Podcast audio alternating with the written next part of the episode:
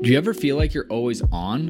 What do you do when you need a moment to chill? How would you like to hit the reset button to get ready for what's next? These days, everything is go, go, go. It's nothing but nonstop hustle all the time. Sometimes you just need a moment to turn off and hit reset, and that's when you can reach for Coors Light. It's made to chill. Look, it's summertime, transfer window is coming up. It's gonna get crazy. So if you ever just wanna, again, take a step back and relax, read the transfer rounds, read the gossip rumors, grab a Coors Light. It'll be perfect companion for all those transfer merry-go-rounds. There's only one beer out there that's literally made to chill, and that's Coors Light. The mountains on the bottles and cans even turn blue when the beer is cold. That way, you always know when it's time to chill. When you need to hit reset, just open a Coors Light. It's mountain cold refreshment made to chill. Now that it's finally hot in Minnesota, I'm gonna be looking for an easy beer to drink. And Coors Light is perfect for that. It's lagered, it's cold filtered, and it's cold packaged. It's again made to chill. It's crisp and refreshing as the Colorado Rockies perfect for a moment to unwind. And so when you want to hit reset, reach for the beer that's made to chill. Get Coors Light in the new look delivered straight to your door with Drizly or Instacart. Coors Brewing Company, Golden, Colorado, and as always, celebrate. In 2003, Nike signed 13 year old Freddie Adu to a seven figure contract. But Freddie didn't live up to the hype. He has turned down every single documentary project looking closely at the details of his career. Until now. People are going to look at everything you did because of the hype surrounding your arrival and what they think you can be. I'm Grant Wahl, and this is American Prodigy, Freddie Adu, from Blue Wire Podcasts. Hi, this is Ruben Loftus Cheek. I'm Pat Nevin. I'm Mason Mount. You're listening to the London is Blue podcast. All right, Chelsea fans, welcome back to another episode of the London is Blue podcast. That is about as much energy as you are going to get out of me today because, well, it's the Arsenal match review. And if you somehow missed it, go back to sleep. Nothing here to share with you. Um, but, Dan, before we get into even the three word match review, all right, some exciting things happened um, before the match that we should talk about. Well, I mean, first off, it, it was at least a Merry Christmas before we got into the Boxing Day blow up, as it were, within the Chelsea result. But before that, you know, we wanted to shout out our friends Harry and Domer within our Patreon, Discord, as we're calling it now, apparently the LIBP Plus community. The plus, yes. Mm-hmm. The plus community that we have here. You know, Discovery Plus, old news, LIBP Plus, Why the new keep- hotness. Why do you keep bringing up Discovery Plus? Like, it's, Why wouldn't you bring it up? Shark Week for Plus. life, man. Oh anyway, God, we want to thank them stupid. for the fact that Hallmark they shared with us that they had. Uh, they they had both proposed and both had received a, a positive response this weekend in their uh, you know they're they're going forward in in their lives and we want to thank them for that you know sharing that within our community. So we appreciate that. We're excited for them. Uh, we saw some wonderful you know especially within Domer's pictures we saw some wonderful pours of a browed liquor as well Nick as you would appreciate post proposal so I mean all good things right? You know even in the midst of terrible Chelsea results positive things can be happening. a couple of things on this. One, you made it sound like they were waiting three to five business days for a response on this. Like, like they they didn't get an immediate yes. Secondly, uh, as Nick Miller from uh, God, what show is that? Freaking uh, New Girl? New Girl. Yeah. Oh my God. Yeah. Blah. Good job. Rubbing alcohol is for wounds on the outside. Drinking alcohol is for wounds on the inside. So, cheers to you. I'm glad you did this before the match. Yeah, definitely. Uh, nothing can really get in the way of that. Although uh, these Ch- Chelsea Arsenal match sure tried its hardest. So, anyways, let us go into the three word match reviews. This should be interesting. This should set a very exciting tone for what is to come. I can only imagine, Dan, how hard this was for you. Well, there was a lot. You know, this this might be a record-setting moment for the three-hour match review in terms of the number of responses that we received heading into this. Uh, there were some like you know Kate just you know putting out there. Frank call Emma. You know Emma Hayes clearly doing very very well. Knows how to Jason beat Arsenal, the- that Emma Hayes. Um, She does Frequently. Uh, Jason with the London is redacted so we might have to figure out what actually what color it is at the moment. Uh, Jeremy, who just joined our, our Discord slash Patreon community with the VAR very Arsenal result. Love that one. Didn't have a question, but I love that one. Courtney with the didn't show up, which was very straightforward. Uh, Josie with the of course we lost with the OFC to get in the three words. Um, our boy Dean Mears with the Frank's festive fuck up. Very Hyphenated. straightforward. He also made sure to kind of highlight that he said, once I win the three word match review, this question is going to be what the position becomes a priority in January. And we hmm. might talk about that because his was pretty good. But, you know, we, we did talk about the winners of three word match reviews do get question asked and answered in the podcast. And then uh, John with the it's too easy, but it's a Boxing Day knockout. Hmm. I, I did really enjoy enjoy the Simple Adventurers. What the Frank? Hmm. Uh, and then Connor actually, I think, was probably the one that I I connected with the most, which was this hangover was evident.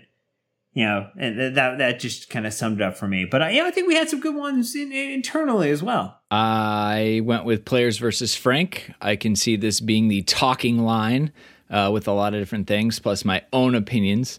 Uh, Nick, for you, you had um, no surprises. Saw it coming. I mean, and I wasn't the only one, by the way. If you scroll Twitter before the match, a lot of nervous people out there. And I think that is indicative of where Chelsea is at the moment. That 15th place Arsenal scared us.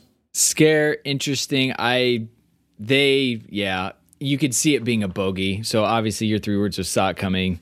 Uh, sadly, can see where you're coming from with that. Dan, over to you. Questions on answers. I think this result was all about the fact that I have more questions today about the Chelsea side than I do answers. Well, I can't wait to explore some of your questions on this pod. So, what we're going to be discussing is at another crossroads for Frank and the squad. So, here's the deal instead of a detailed rundown, I'm just going to give you what we're planning on doing. I have no idea where this is going to go. This will probably be the least used script in all of our history. Oh, great. Look, you know us. We try to be fair. We try to criticize when it's fair. We try not to be over the top. We try not to be too reactionary. And we try to take our match reviews into context of the larger picture. But here goes something. Hopefully, you still love us after. This is uh, what we're going to do for our match review. So, before we get into the, the meat of it, huge thank you to Tana and Jeremy for joining the Patreon. Uh, and we even got a couple people who didn't have access that finally got you in. So uh, if you aren't in the Discord, but you're on our Patreon, message us. Make sure you get in. It is top, top notch place. Uh, absolutely love it. Uh, Dan, you are busy with the Apple Podcasts. There's a lot, you know. We we appreciate it. There's even people calling calling Nick uh, a twat, which is quite wonderful. But you know what? Like that's okay. You Hey, know, we- five we stars, take- you get away with it. We take the five star reviews in stride, and uh, Nick is laughing all the way to the bank with those. So, knock 90, we had uh, SS and Alpha with the shout out for the Atlanta Blues, which we, we super appreciate the support from the the Hotlanta group out there. We had YOLO Monster, who uh, we had uh, Jordan Moss, we had HUD C79.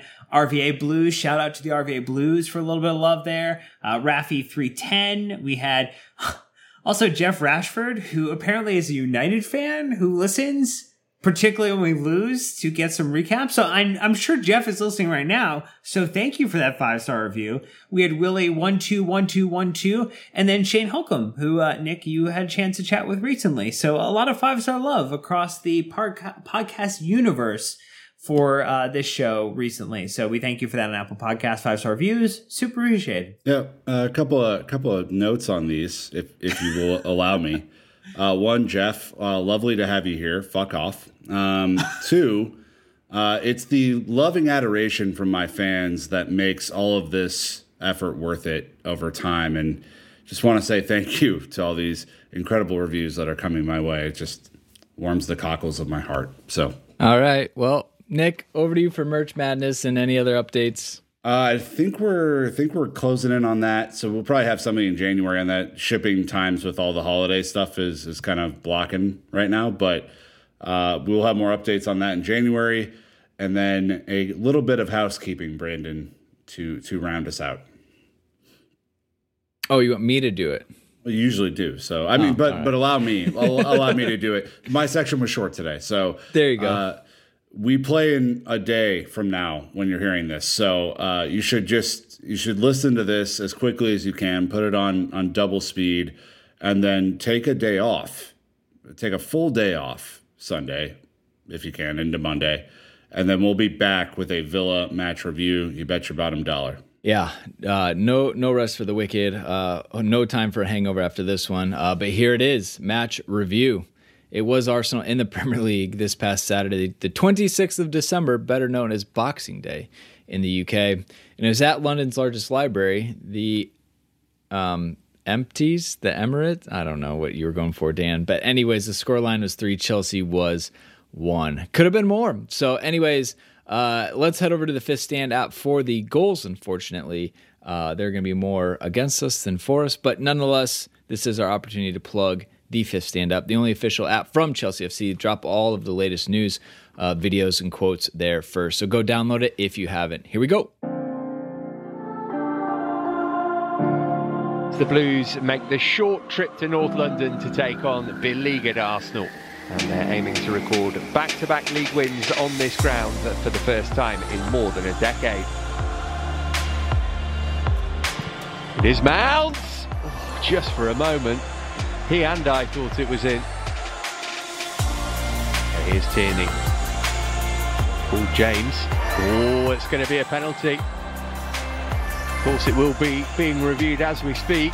It looks the correct call. Be on our own side. Let's hope this is a big save. Lacazette hammers it in. Mendy didn't guess right. He would have struggled to keep that out anyway. It's Arsenal who strike first. Xhaka hits it. Oh, it's brilliant. Hammered into the top corner by Granit Xhaka. And Chelsea have got a big problem now. Saka. Oh, it's gone in. Incredible. Mendy misjudged it. I think Saka might have too. But Arsenal will take it. It's surely the goal that takes the game away from Chelsea. The sick referee got in his way. On he goes though. Odoi away from Willock that time Better. and into Abraham and into the goal, but it's not going to count.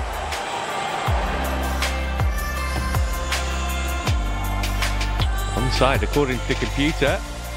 Game back on. Yeah, there's some consolation, isn't there? From Jorginho, Havertz goes Penalty. down. Given. Now Chelsea really do have an opportunity against Bernd Leno. It's Jorginho. And it's saved. It was not a good penalty. And Leno, having guessed right, it's Arsenal's day on Boxing Day. Frank Lampard's side missed the chance to go up to third in the Premier League table. But a night to forget in North London. Final score here Arsenal 3, Chelsea 1. All right, Dan, uh, hit us with the lineup, then we'll get into the stats. Yeah, you know, it was Edouard Mendy between the sticks. We had Thiago Silva and Kurt Zouma as a center back partnership. Surprise! Ben Chilwell and Reece James were both quote unquote fit for the match.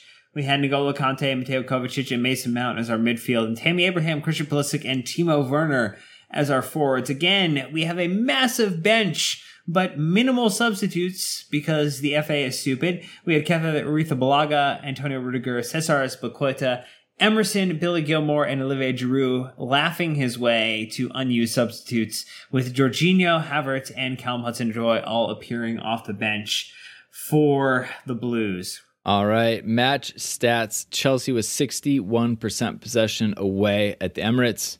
Uh, we had 19 shots, but only three of them on target. Arsenal had 15 shots, seven on target, which is not how you want to see it. Uh, they had 16 tackles to our 10. They had 18 clearances to our 16. We had nine corners to their seven. Uh, one yellow card for us, two for them. Maybe could have been another one. Uh, and we conceded 10 to their 13. And when you head over to at Caley underscore graphics for the expected goals chart here, uh, they said most of Chelsea's best attacking came at two or three goals down, but also shouldn't overstate the quality of this attacking performance by Arsenal.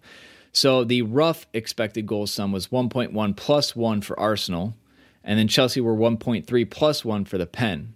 Yet the scoreline is 3 to 1. Nick, hashtag maths. Well, as you know, um, XG is among my favorite stats that exist out there. And it does prove in this case that your goal from Saka, for example, isn't real high on the XG chart because he didn't mean it. Um, Small so- dot.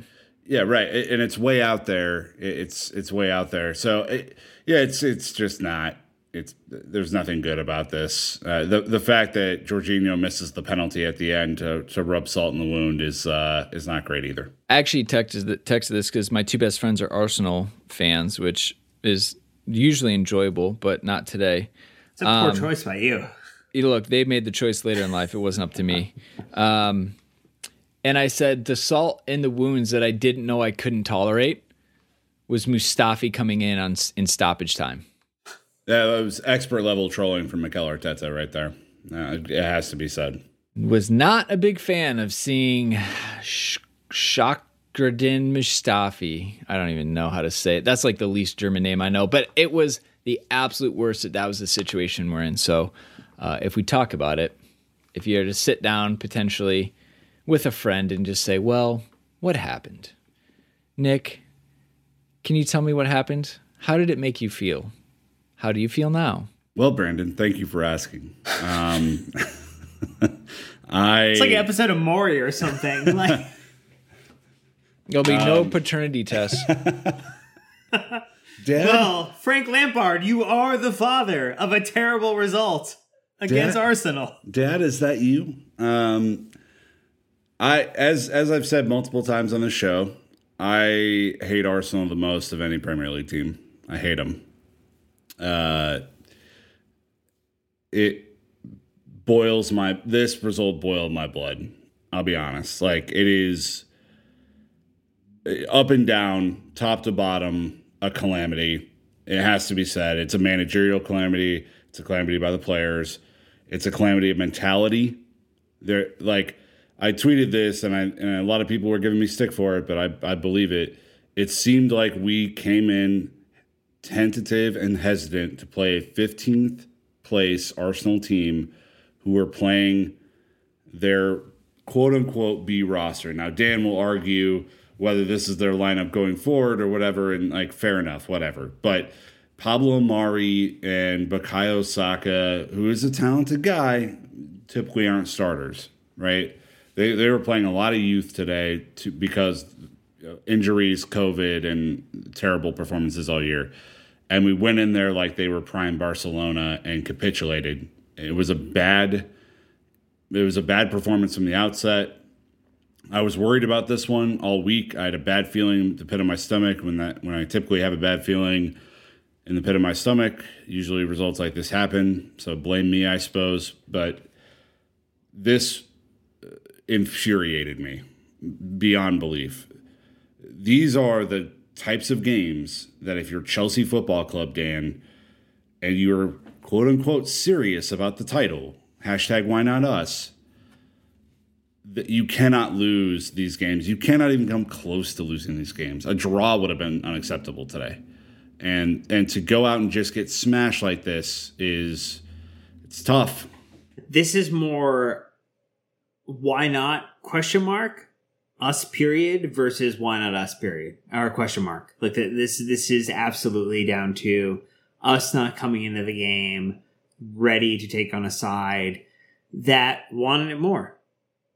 This comes down to the fact that Arsenal, without Willian, without David Luiz, who were both, you know, potentially, uh, can, you know, not necessarily feeling symptoms, so they, they self isolated out, you know, pre match to make sure that they would not infect the squad.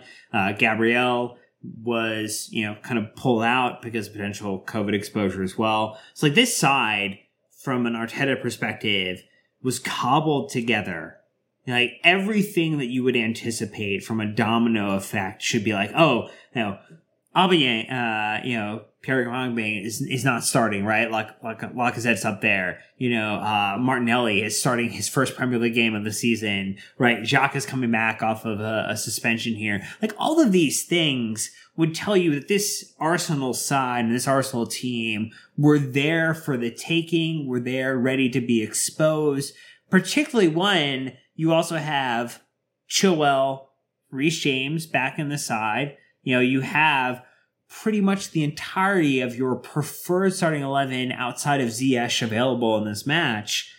You would expect just on a lineup perspective. I mean, no one was talking about prior to the match that like the the question marks were are Chilwell and James fit enough? And if they are, it's great because ultimately this is the you know this ultimately is the lineup we would want to see, Brandon.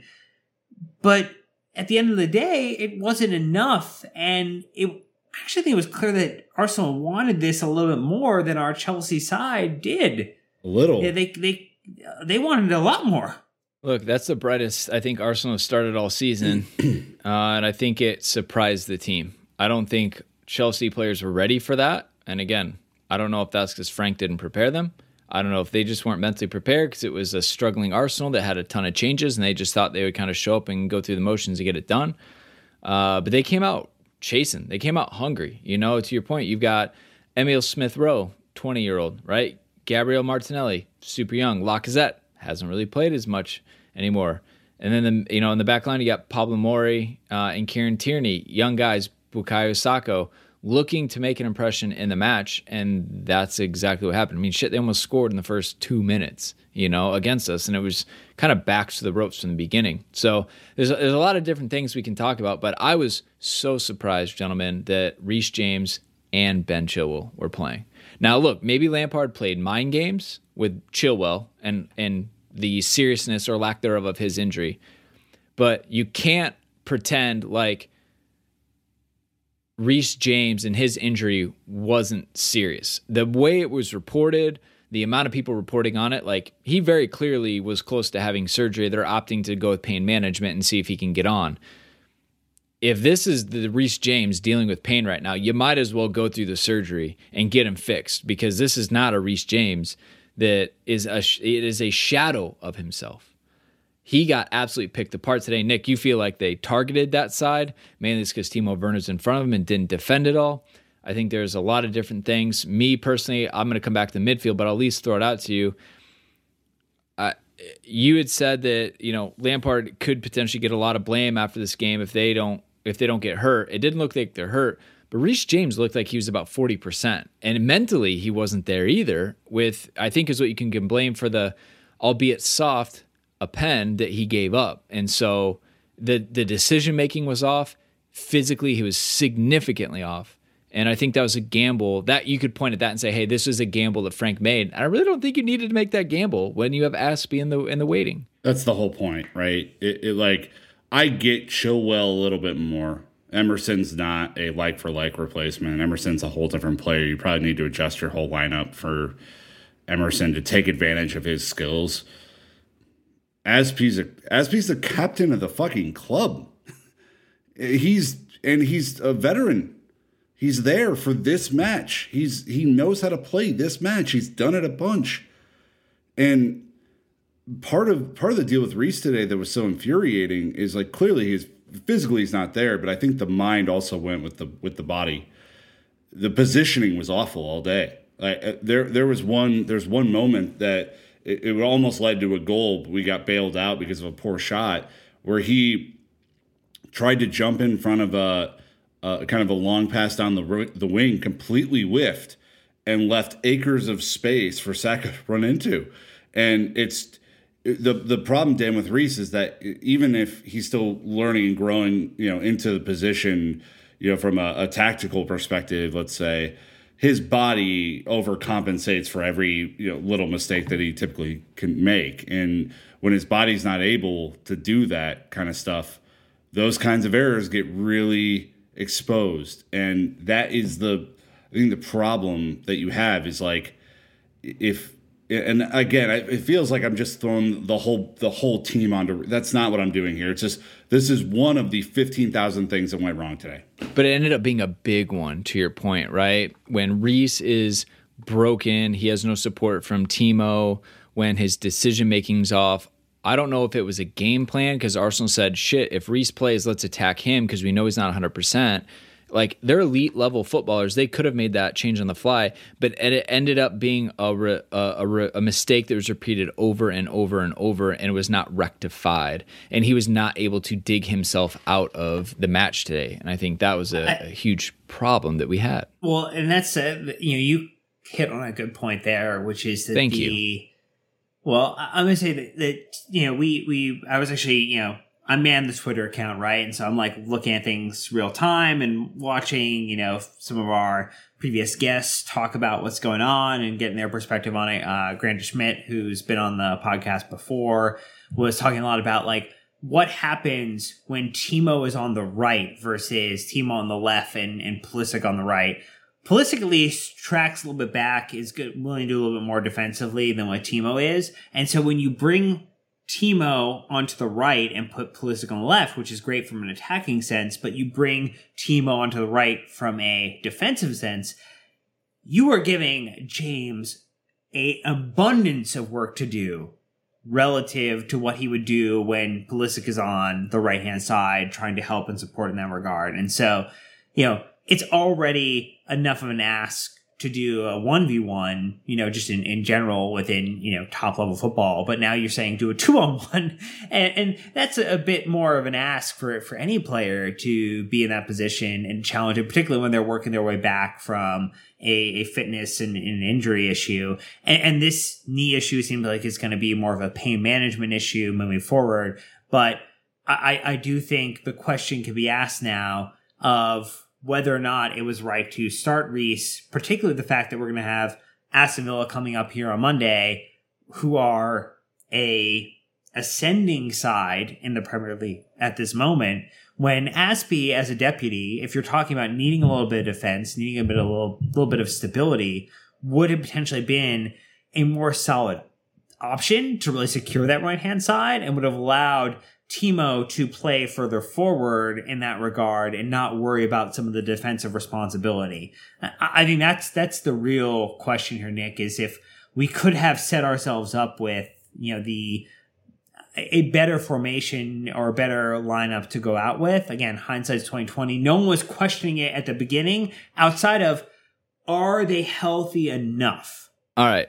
I'm jumping in before we do that because we don't know. We don't know that answer and we can't know. But we're going to take a real quick break because we just have so much to cover. Honestly listeners i'm just going to throw it in now and then you won't have to worry about the rest of the show because we're going to talk about timo werner. We're going to talk about some upsides kind of whose stock went up today because there were a few. But then obviously we're going to go back to a huge quote from mason mount so a ton more to come at you. Thank you to the sponsors for financially supporting the show. We're going to be right back even though sports had a break, your business didn't. You have to keep moving, and that makes hiring more important than ever. Indeed is here to help. Indeed.com is the number one job site in the world because Indeed gets you the best people fast. Unlike other job sites, Indeed gives you full control and payment flexibility over your hiring. You only pay for what you need, and you can pause your account at any time, and there are no long term contracts. Plus, Indeed provides powerful tools to make your search that much easier like sponsored jobs, which are shown to be three and a half times more likely to result in a hire. With 73% of online job seekers visiting Indeed each month, Indeed is going to get you the most important hire you need, just like they have for over 3 million businesses. It's a lot. Right now, Indeed is offering our listeners a free $75 credit to boost your job post, which means more quality candidates will see it fast. Try Indeed out with a free $75 credit at Indeed.com slash BlueWire. This is their best offer available anywhere. Go right now to Indeed.com slash BlueWire. Terms and conditions apply. Offer valid through December 31st.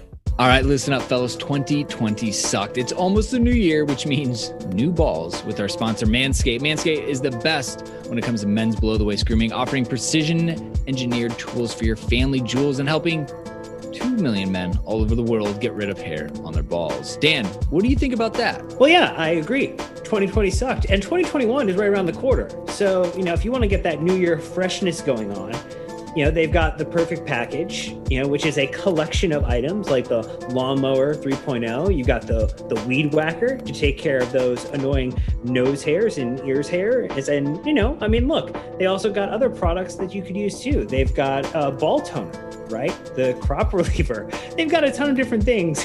And as we're recording this, uh, we're getting laughed at. And, you know, ultimately, that's okay. Because, you know what? You have to find joy in this moment. And one of the things that can bring you joy, Brandon, can be a brand new package from Manscaped. Uh, it's true. Look, if you're gonna, you know, take care of yourself and, and do some cleaning up, you might as well do it with the right equipment. Uh, the Lawnmower 3.0, it's waterproof skin scape trimmer, reduces the nicks to your two best friends, right? Uh, it comes with a shed travel bag, keep all your goodies stored together. Um, well, and, and, and Brandon, the- and Brandon, don't forget, you know, the ball's going to drop at midnight. Make sure the ball Well. looks good. With the Lawnmower 3.0 and Manscaped. Use our code London is Blue for 20% off and free shipping on your first order. That is London is Blue, the code, 20% off plus free shipping. So when the balls drop, everything looks pretty. All right. Well, there you go. 20% off and free shipping with the code London is Blue at manscaped.com. Again, 20% off with free shipping at manscaped.com and use code London is Blue. Happy New Year to you and your balls. Okay, Nick, I, I know you have a naughty or nice list from this match. More naughties than nice. So, Timo Werner was actually singled out by Lampard today post match. Uh, we haven't seen a lot of this from Frank. I think he kind of gave him a little bit of an out, talking about how he's, you know, going to potentially need a little bit of time to adapt, but he's got to hurry up and do it. Um, quote, Timo wasn't giving us enough with or without the ball. Some of it, we have to give him time. I keep saying the same thing because it's a different league, but also we have to get there quickly. He, his patience is is wearing thin. I continue to beat the drum for Timo Werner that he's not a winger. We're literally nullifying some of his best attributes by playing him out there. But the fact of the matter is, Frank's putting him out there. He's not getting a tune out of him. Frank needs to do something different. If you continue to do the same thing over and over, expecting different results, it's the definition of insanity. We all know it. Yep. Anyone else you want to add to that list? no, I mean it's it is it's crazy. I mean it, he.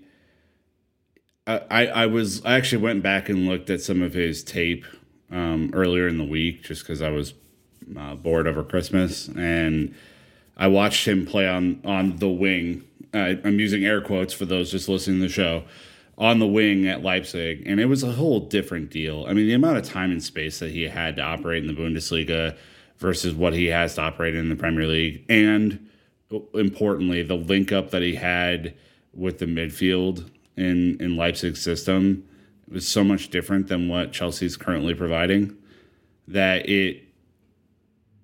I I understand why people originally thought that this could be a thing that happened in the Premier League it is very, very, very, very, very clear that he has to be played through the middle or as a combination with another striker to be successful in the Premier League. He has to be closer to Golden. He has to be able to run in behind. He has to be able to do the Vardy and run off the shoulder.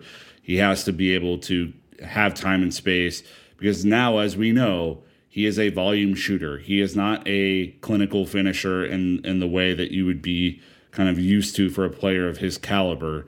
So you have to give him a bunch of shots for him to for him to get his goals, and you have to put him in the right positions. We're not doing either one of those things as a team right now.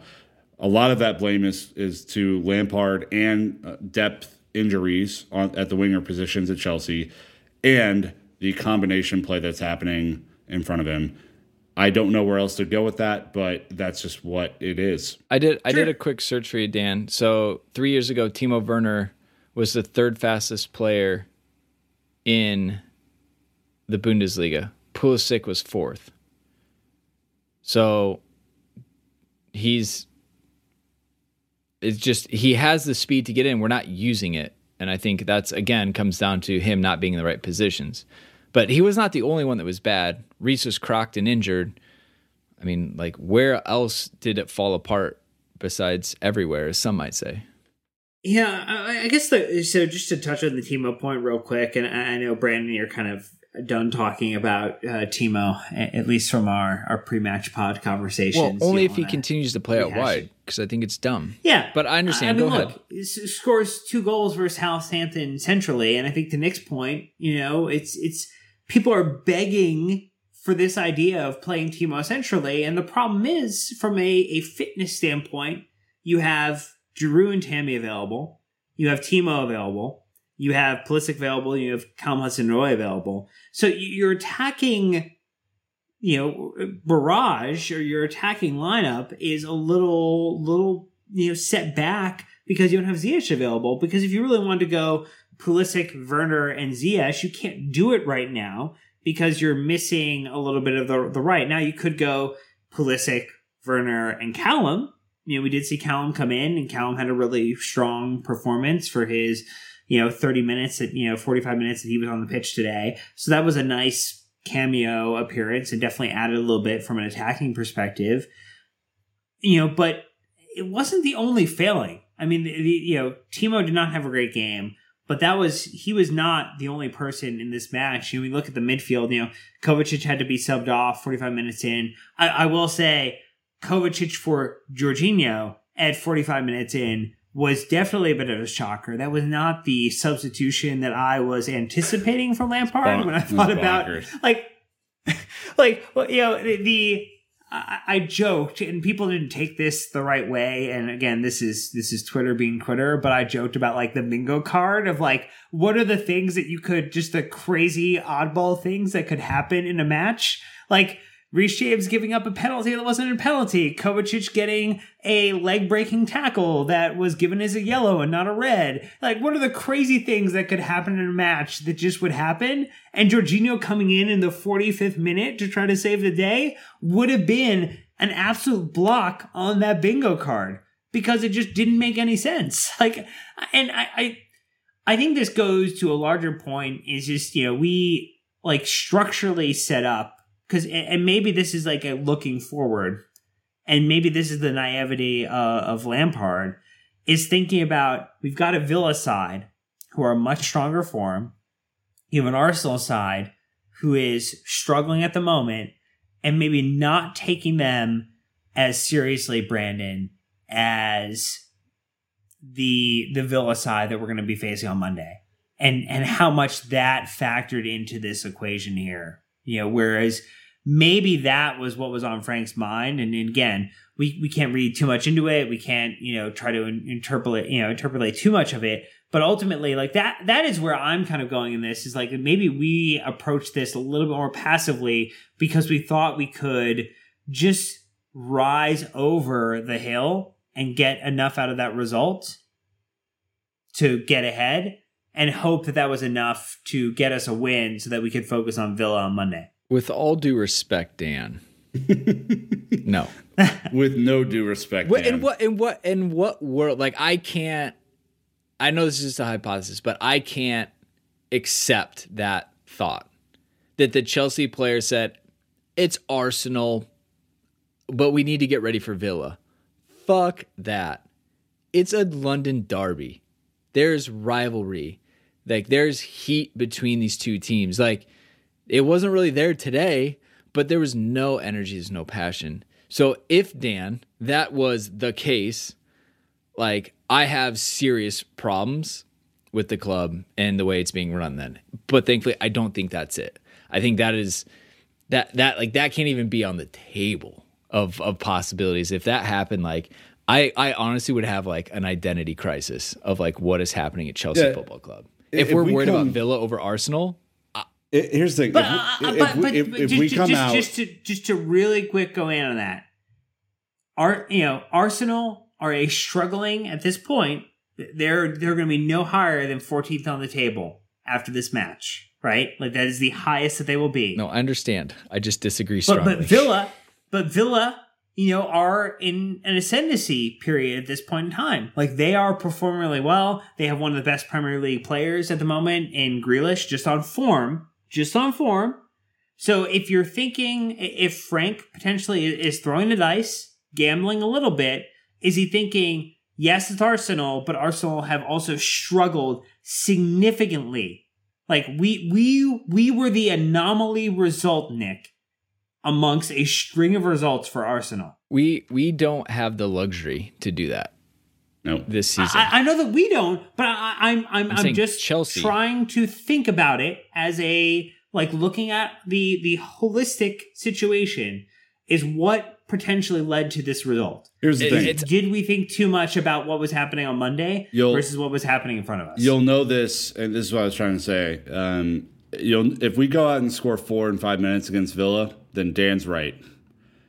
If we don't, then it was just a really, really bad approach to a really crucial game. That's but it. like the lineup doesn't make sense to me if that's the thinking. Anyways, I'm gonna move on. I look, I think the players were just bang average today. No fight, no spirit, a little bit shell shocked at the way Arsenal came out.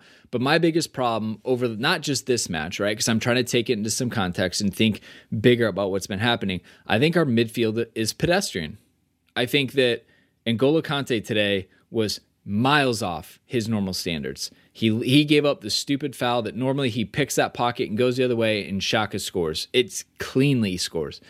Um, he had many fouls today. Uh, just seemed a little bit lost. Usually he reads the play so much better.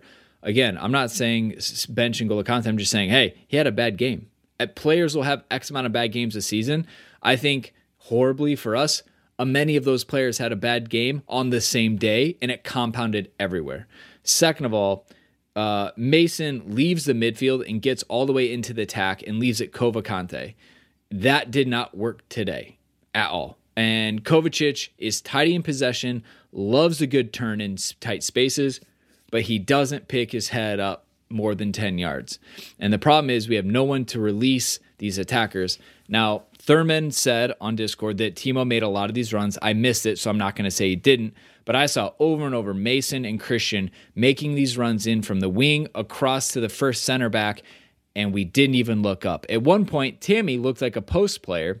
He had the center back shielded behind him. He had a 20 yard gap between the Tierney and the center back. You had a huge gap to play into space, and he had him. You, he turns and the center back's now on his back. He's in on goal. Didn't even look to it. I would love to see the pass maps of how many times we played penetrating passes into space against this team. The commentators on Sky, when they talked about it back, they said Arsenal made us run at our back, run towards our goal many times. It did not happen for us today. We didn't look to push the pace. We didn't look to find anyone in early. We did this small passing. We get down by the box. They would have their defensive shape, and then we would just whipping across. And to be fair, we actually did decent with the amount of crosses, but it was an unsuccessful day out. And a lot of that comes from the midfield. Hakim Ziyech leads this team with his passing. We've been missing it so hard. And when Kai Havertz is struggling to adapt to the pace of the Premier League, when Timo Werner is struggling to adapt to the pace of the Premier League, I think that's why he put Jorginho in, saying, pick your head up, Jorginho, and look for that early ball. But it never happened. No, I mean, part of the reason that I was so frustrated after the Leeds match, and that was a match that we won 3 1 with a couple of late goals, is because you started to see some of these cracks and that was a ta- that was a tactical masterclass by Lampard, right? Like that match was, you know, everyone was super pumped about it. You know, I was not. Uh, it was one of the most frustrating matches I've ever watched, and for a lot of reasons. Then we go out and we play Everton and get completely, you know, it was a, kind of a similar performance, to be honest, except Everton didn't convert their chances at the same rate. Then we go out and blow a one goal lead to Wolves, who were struggling for form.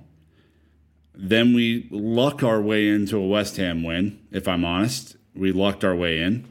And then we played like shit today. Since the beginning of December, this team has not been clicking. The last Kras, Krasnodar uh, at home was a harbinger of things to come. This team lacks structure right now. They lack playmakers. They lack passing ability. They lack everything. And it's the the problem is it's not good enough for a team that has this much talent. Mm-hmm. So yeah, do with that what well, you will. Well, if we can just real quick touch on a couple, I think positive performances today, because while the the sum and the body was terrible, uh, there were a couple bright spots. I think I personally thought Tammy played his absolute heart out. I felt like he chased everything down. He was trying to do everything in his power, sticking every head, toe, knee in the way, finally getting the goal right at the very end off of a chest. I thought Christian Pulisic was lively and threatening anytime we could get it to him. It just was not nearly enough. Um, or if we did, again, the entire Arsenal defense was already back. But he had a really good success dribbling and penetrating their back line today. Um, and then I think the big one, Dan, was Callum. I think why Callum got a lot of praise today is because he's been up and down. Um, he's been timid at times, but when when I, I don't know if Jody talked to him right before he walked out on the pitch, but his his directions were clear. Respect no one, beat everyone, be dangerous. Because he did. He looked like he had a lot of confidence today. Well, he, he came in and you know, if we think about what Reece was offering on the right hand side in terms of crosses in today, which were not as effective as they maybe have been previously or to the standard that we would anticipate.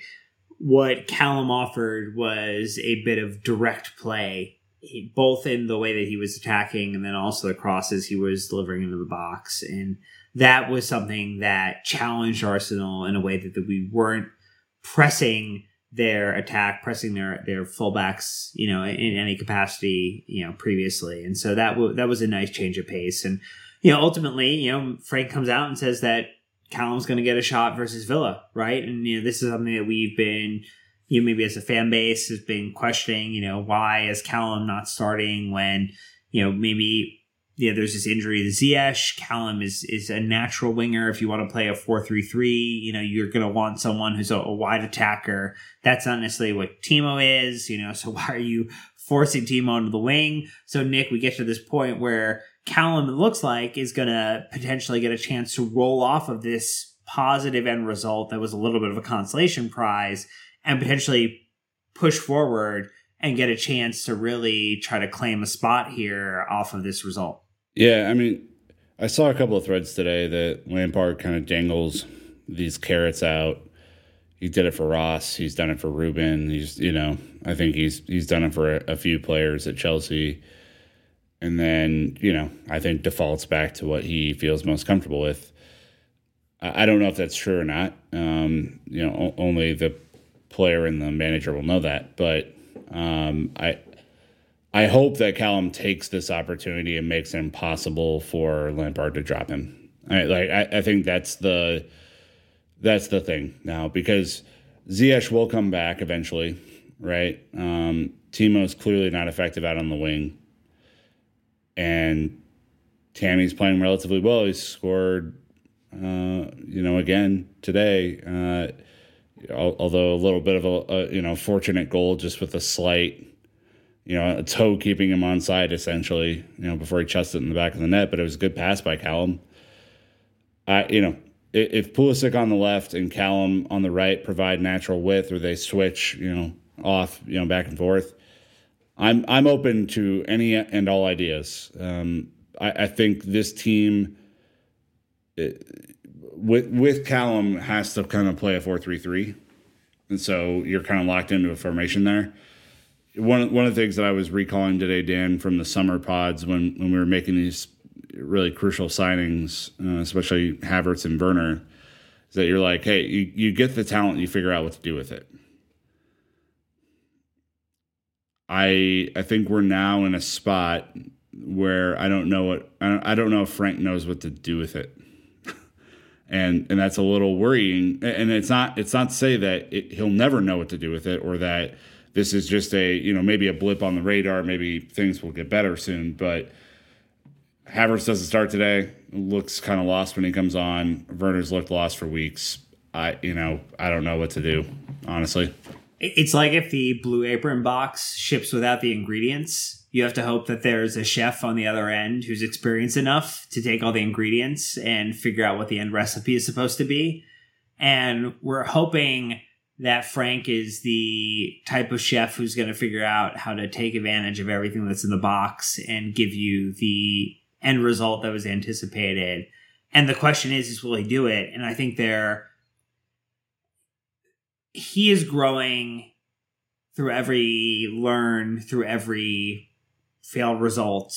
And I think the bigger questions be is where is the patience from supporters, from players, and uh, you know, the, ultimately Chelsea is an entity to say that this is scaling at the right level. Like, what is the amount of losses that we are willing to accept? What's the amount of draws we're willing to accept as we try to go for this? And I think, given how compact the table is at the moment, you know, if we were already, you know, 20 points behind a Liverpool as it were, you know, and, and, like the season, like they were, someone was running away with the title. I, I do think our optics would be a little bit different, like it was last year, where it's like, oh, it's learning, right? They're training wheels. This is a different bit of a season because there's already a presumptive favorite.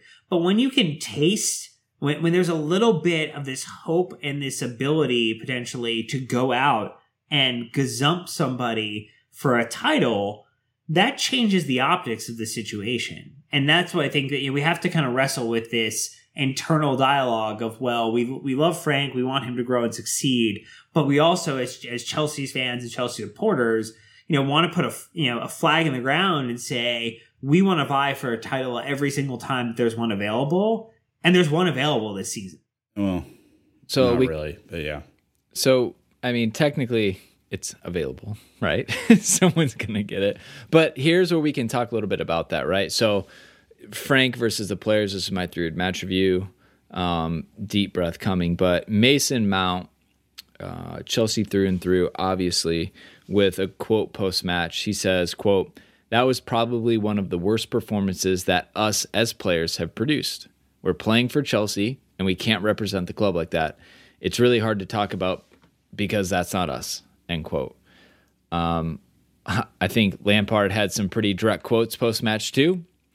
To summarize those, he's saying you can blame me for what happened around the field, but on the field, you have to blame the players. And he pretty much squarely put it on the players for not taking care of the business that they were supposed to. So you kind of have two sides of this after the match, Nick. It's pretty normal at this point in Lampard's tenure in the season did Lampard cock it up or did the players just not deliver on what they were supposed to do? Usually the correct answer is it's a blend of both. But I, I thought you had an interesting reaction to Lampard's quotes putting the putting it squarely on the players. It didn't really sit well with you, did it? No, no, it didn't. I'll be honest. Like there, there's a lot of noise around Lampard right now. There are a lot of angry fans who want him out. I am firmly in the Lampard in camp. However, today what that press conference needs to be after the game pitch side to me is uh, you know him shielding the players and reprimanding them behind closed doors. Airing out your dirty laundry in public never goes well. It, there is not one single case where you can look at and go oh yeah I remember when the manager raked the players over the coals in public and how well they performed the next match because of it it just doesn't work. It's a it's a it's a youthful mistake from Lampard, and he can be pissed all he wants. By the way, like he he said multiple times during that press conference, I told him to be ready for this. I told him their backs were going to be or Arsenal's backs were going to be against the wall. I told him this thing. I told him that thing. I told him the other thing, and they didn't listen. And so he's probably upset because they didn't they didn't jive with his game plan, right? But the thing that a Mourinho or a Klopp or a Pep does, for the most part, not in all cases, is that they shield the behind the scenes and talk in generalities about the match. I mean, look at what Arteta's done over the last couple of weeks. The performance wasn't up to par. There were some tactical mistakes. The end. It wasn't. It, it's not. Well, Timo was bad, and so we had to sub him. like it, it just it rubbed me the wrong way. I think this is one where even if Frank Dan, even if Frank feels aggrieved, you got to eat that shit and then just apply your anger in training the next day. Like there is no other way to do it in my mind. Two boxing days in a row where we have not shown up. I mean, we've, we've lost two do- two boxing days in a row, and you're gonna think about the fact that we have more time to prepare for that than we do the next match afterwards. And so, you know, at a certain point, it comes down to preparation. It comes down to to game plan, and it comes down to the the will and the desire. You know, Brandon in our last podcast talked about you know talked about this idea of you know talent versus you know preparation, right? You know, the desire, like who wants it more. Arsenal wanted this match from the opening whistle way more than Chelsea wanted this match. This was a pride match for Arsenal, and they came out from minute zero to minute 90 plus wanting this match in every capacity more than we did. And you have to, as, as I'm like vomiting in my mouth as I say this, but you have to credit the fact that Arsenal wanted this match and came out and played in a capacity with a desire that you would want to see Chelsea approach a, a London derby, and particularly a London derby against Arsenal with. And, uh, you know, unfortunately, that's not what we saw. And so, yeah, I, I, I do think it's an unfortunate schism. I think people point to the fact that you know Giroud was laughing on the bench when he didn't come in as a, as a substitute for his hundredth substitute appearance uh, for this match, but. I, I, it's just a calamity. It's a, it's a calamity of, of failures across the, the the players, across the manager, across the the preparation, and, and not taking your opponent seriously. And your opponent saying, you know, like we we we totally this is like like this this could be a, a promotion for like a, a offer that Chelsea Football Club could have. Like, hey, are you on the slump? Are you on the slide? Are you five wins without you know five matches without a win? Well, do I have an offer for you? Chelsea Football Club is coming in and offering you three points if you are looking for them because we will absolutely scale down and support you in your efforts to get three points and you know go up the table. I mean, I I think that my big concern is that you're talking about a mentality problem. Like the players don't have the right mentality. I don't know in what world. I know understand players play for contracts these days, maybe less about the badge. I don't know in what world you don't get up for an Arsenal match. The problem is, let's say you remove the opponent right? Let's say we played anybody today. Chelsea had the potential to go up to second based on the Leicester result.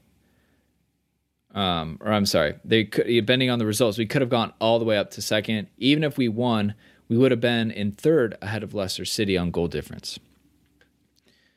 Instead, we're now in seventh. To me, the problem is this team clearly doesn't understand how tight of a race it is and that every single match is important, not some versus others. Because even if you're to play, let's say, Newcastle or Crystal Palace today, you know, someone lower in the table, you have to act like that's Man City or Liverpool. You have to treat every single match right now. So, what was doing the math? So, Man City are in fifth on 26 points. Crystal Palace are in 13th on 18 points. That's eight points. Eight points from 13 to fifth. That's we're literally talking a couple results, positive or negative, you fly up or down the table. We're now sitting in seventh as it stands with 15 matches played. Okay. Liverpool have played 14. United have played 14. Man City played 14. Villa have played 13. Tottenham have played 14. All these teams above and around us have an advantage of less games played than we do where we're at. The mentality is my biggest concern, which is weird because Frank has been under some of the best managers in the world. He's been credited with having one of the best mentalities in the world because he wasn't the most naturally gifted player. He had to work his ass off to get to where he is. Yet that message isn't getting across to players, and that's what really concerns me. That I mean, that's it though, right? Like think about last year. Chelsea were f- comfortably fourth for most of the season, right? It obviously got a little hairy at the end, and you know we, you know, kind of barely made the Champions League, but we made it, right? We scraped it over. And in most of the inflection point matches of last season, Chelsea showed up. Right? Not not all of them, but you know, you think about the two Spurs games where fourth was on the line, Spurs could have jumped us and we batted them back, right? Or you think about the Man City game, or you think about all that kind of stuff. This year, we were comfortably third for, you know, whatever, a handful of matches at the beginning of the year, right? We were looking okay this table is bonkers, man. It's absolutely wild. Like you can't look at it enough. You you have to every game you have to win in this table. And it's going to be very hard. I know that's an impossible thing by the way. I'm not being unrealistic. But like you kind of have to win every game. And and like to come out with a performance this flat knowing that you have to play again in 2 days. What are you saving yourself for? Like losing to Villa on the road is at this stage isn't the worst thing in the world. Losing to this Arsenal team and picking up what should be guaranteed points is a is a crime. It, it really is. Like it's why we're so frustrated because if you go out and beat Villa now, it's it's fine, but it doesn't mean as much as if you had also beaten Arsenal. Well, you know, you- like that's the crazy thing. I know, even a point right now. Look, we're one of four teams on 25 points. Even one point puts you level on 26 points with City, and you're in you're in fifth. It is like I love the the people are talking about 90 points is not going to happen to win the league this year. We're back down to like 80s to win the league this season because it is absolutely ridiculous. Um, and there's just a lot that's still going to happen this season. But the amount of losses this team has, so the fact that we're sitting on four losses is a massive problem. Four draws. We only have we have seven wins. Like it, it's not where we need to be. Even if you pick up draws, right? The difference between an additional three points if you take away three of those four draws you're in 28th you're actually in, in, third place like that's the level of tightness in this table we're dropping too many freaking points You you also have to take advantage of results that go your way. Southampton drawing against Fulham today. Leicester and Manchester United drawing. Those are two big results that Chelsea Football Club could have capitalized on. 10 men Aston Villa beating the hell out of Crystal Palace didn't really go our way and likely won't go our way on Monday. But like if you think about it, like the two, you know, you had a handful of teams in front of you that drop points. You beat this hapless Arsenal team and you're and you're back in a position where you can start to figure out where you really sit amongst the mix. Right now, you're just a bunch, one of a bunch of teams.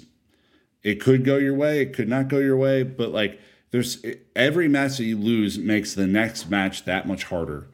And you start to compound these losses, Dan, and every match is going to feel impossible. And that's the, the shitty thing.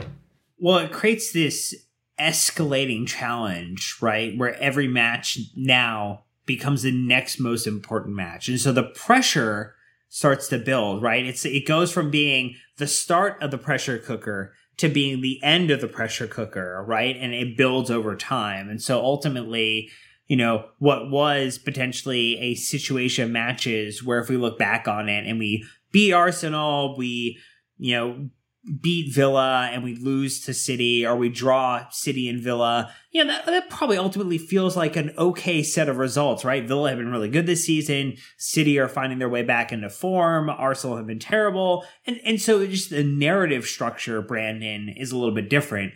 But when you lose to this Arsenal team, and, and I, I will just, I will flat out say, this is one of the most abject, worst Arsenal teams that we have played since we have been doing this podcast. This is the worst Arsenal team. And to They're lose the to worst. them is a They're the worst. yeah, They're- it is a the worst. travesty. We've been doing this podcast for six years, and like it is the worst Arsenal team we have lost to. It's unacceptable. And so now the team, this this Chelsea team, this squad, and Frank Lampard are under more pressure because they lost what should have been a winnable game.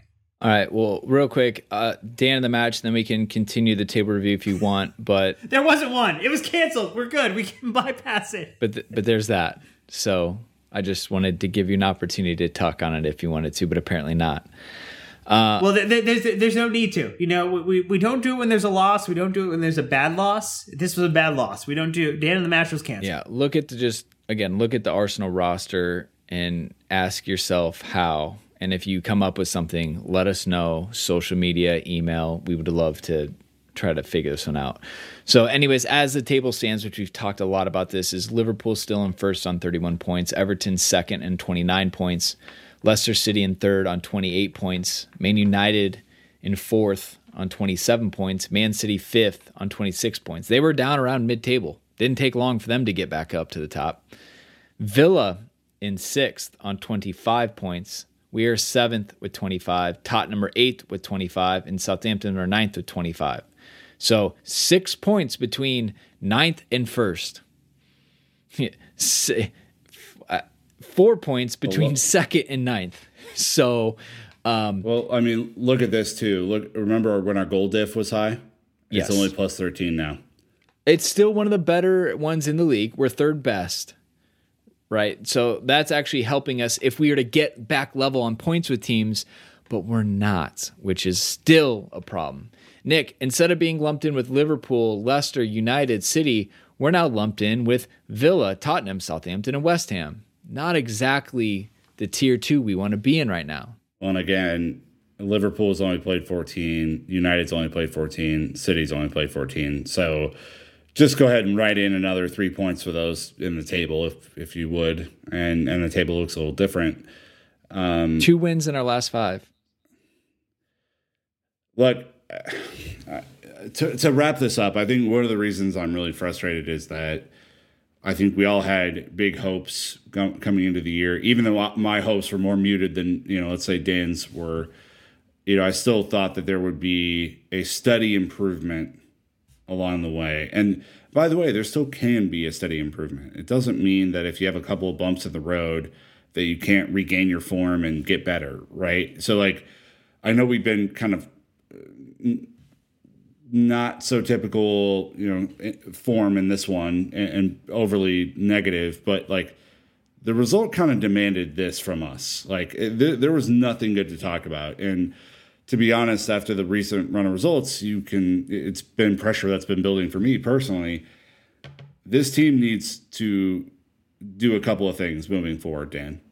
One, they mm-hmm. need to have some sort of kumbaya coming together, team building moment which I know is hard in the age of COVID, but yeah, no no Christmas do where you just kind of get tossed together.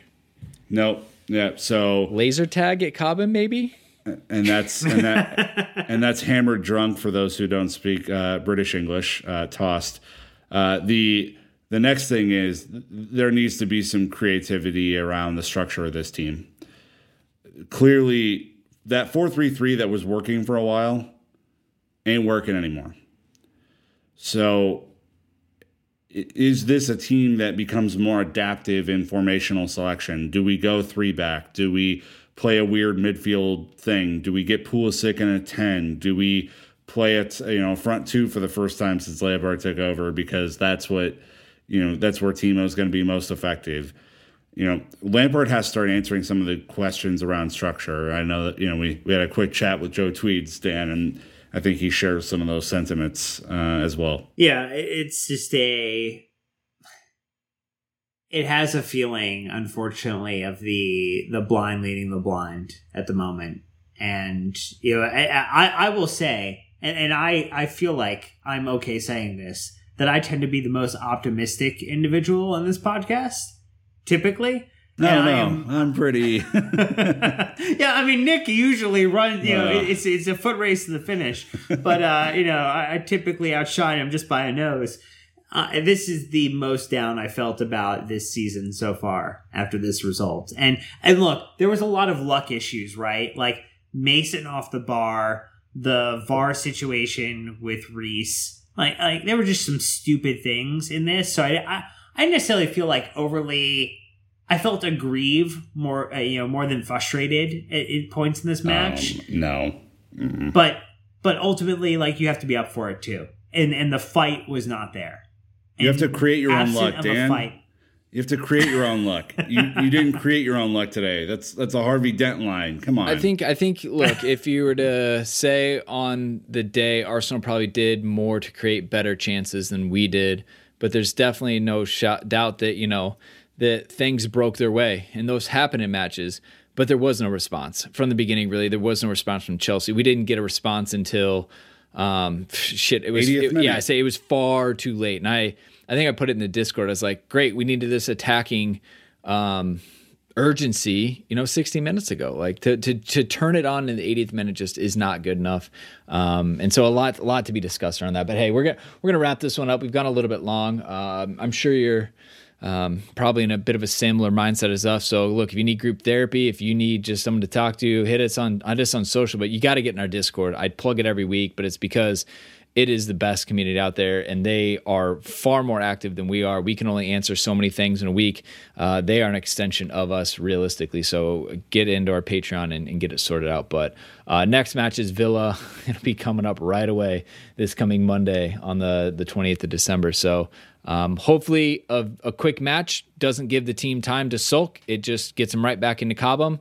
Some recovery, watch the film, and get ready for the next one because it's going to come fast. So, uh, thank you for listening to us. As always, you're the best part of the show. Engage with us on social media. Um, thank you to Nick and Dan for hanging in there. But that's going to wrap us up. So until next time, Chelsea fans, you know what to do. Keep the blue flag flying high.